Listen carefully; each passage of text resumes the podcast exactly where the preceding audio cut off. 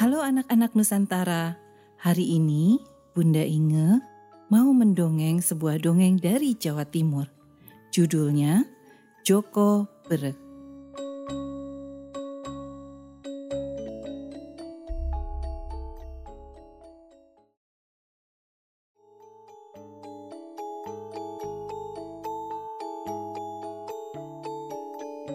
Di sebuah desa bernama Kampung Lidah Donowati, tinggallah seorang anak bersama ibunya.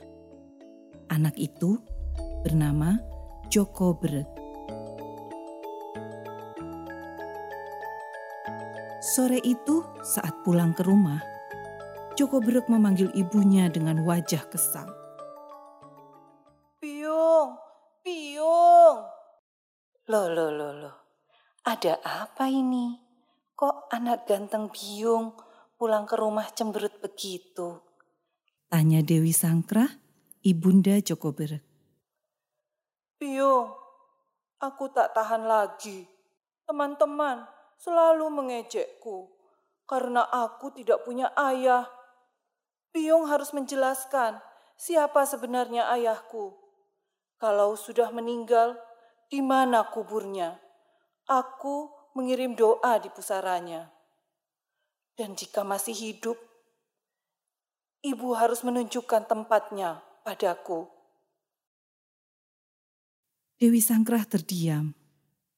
Ia sudah menduga hal ini akan terjadi. Suatu saat, ketika beranjak dewasa, Joko Berek anaknya pasti akan menanyakan siapa ayahnya. Anakku Joko Berek, sekarang kamu sudah beranjak dewasa. Sudah saatnya Biung bercerita tentang ayahmu. Anakku, ayahmu adalah seorang adipati di Kadipaten Surabaya. Namanya Adipati Jayeng Rono. Kamu bisa menemuinya di sana.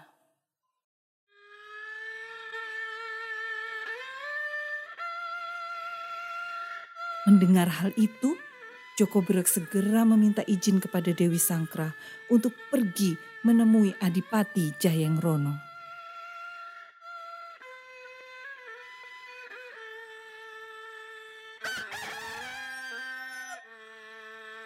Pagi menjelang, saatnya Joko Berek berpamitan.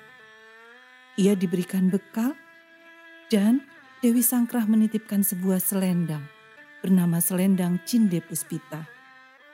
Dewi Sangkrah berpesan agar selendang ini diberikan kepada Adipati Jayeng Rono.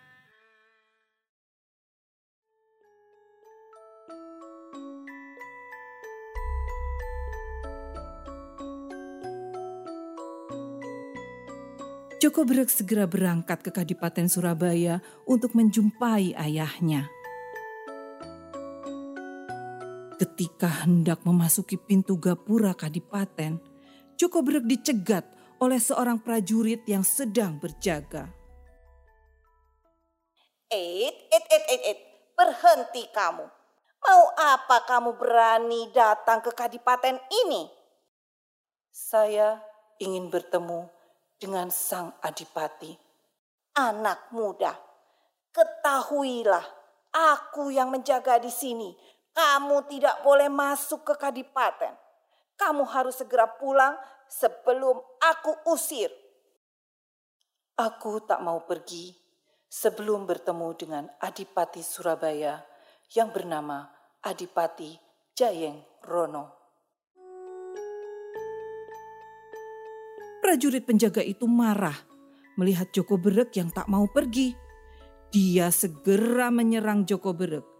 Tapi bukannya takut, Joko Berek malah melawan dengan berani.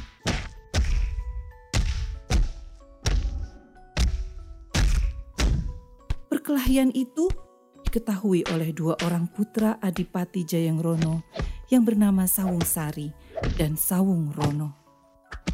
Mereka segera menghampiri dan bertanya pada prajurit penjaga gerbang. Maaf pangeran, pemuda ini hendak memaksa masuk kadipaten. Saya halang-halangi Eh, dia malah melawan. Lapor prajurit itu kepada Sawung Sari dan Sawung Rono.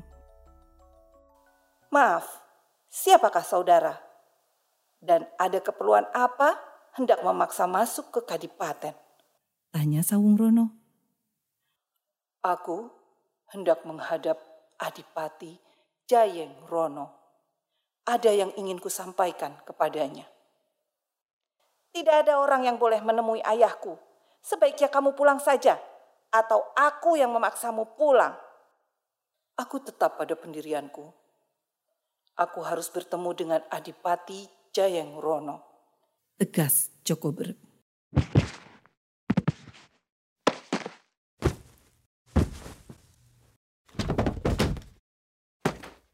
Lagi-lagi perkelahian pun berlangsung antara Joko Berek, Sawung Sari, dan Sawung Rono.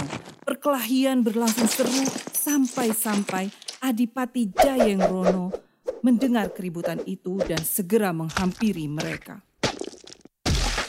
Hei, berhenti. Ada apa ini? Mengapa kalian berkelahi? Perkelahian pun terhenti dan kedua putranya menjelaskan apa sebab perkelahian mereka.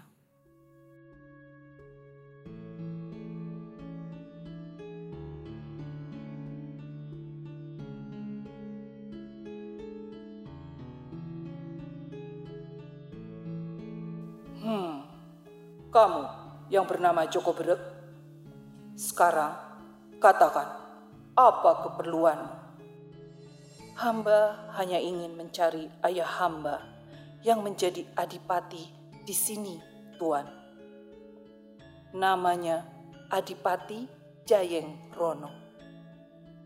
Kalau memang Tuanlah orangnya, berarti Tuanlah ayah hamba. Tunggu dulu, siapa nama ibumu? Kalau memang kamu anakku, apa buktinya? Hamba adalah putra dari Biung Dewi Sangkrah. Biung menitipkan selendang ini, selendang Cinde Puspita, untuk diserahkan kepada Tuan Adipati.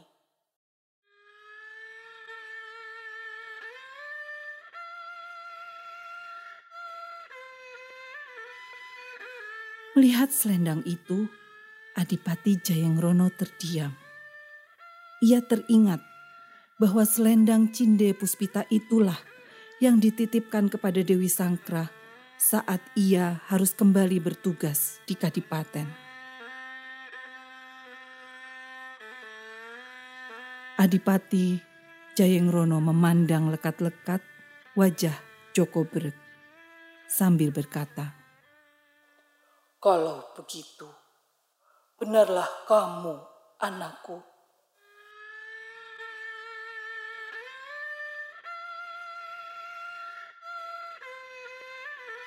Dengan penuh rasa haru, Adipati Jayangrono memeluk Joko Berek. Demikian pula Joko Berek, ia memeluk erat ayahnya yang sudah lama tak ditemuinya.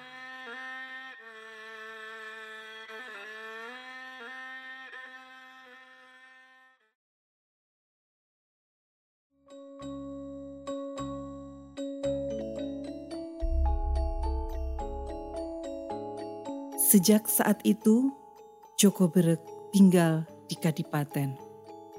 Dan kemudian namanya berganti menjadi Sawung Galing.